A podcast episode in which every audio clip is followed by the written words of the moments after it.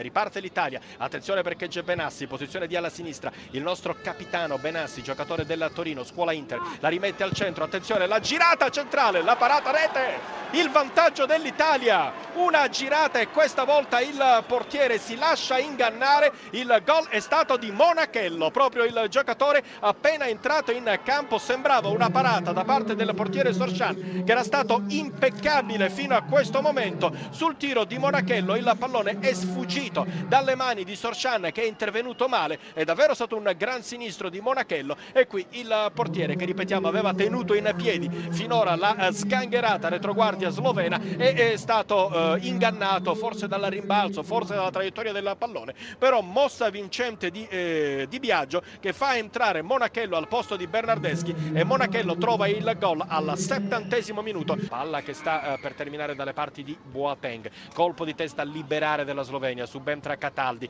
ancora un rimpallo, favorisce la possibilità di conclusione, il raddoppio della nostra nazionale, ancora lui, Gaetano Monachello, man of the match, al 38 minuto entra in campo, ancora un tiro angolatissimo, questa volta il portiere non poteva farci niente, è davvero doppietta per Monachello che a questo punto diventa il bomber della nostra squadra e ricordiamo che era entrato in campo appena alla uh, ora esatta di gioco, ancora Italia attenzione ed è il 3 a 0, azione dell'Italia, sbandamento della difesa slovena, mette il sigillo anche Benassi.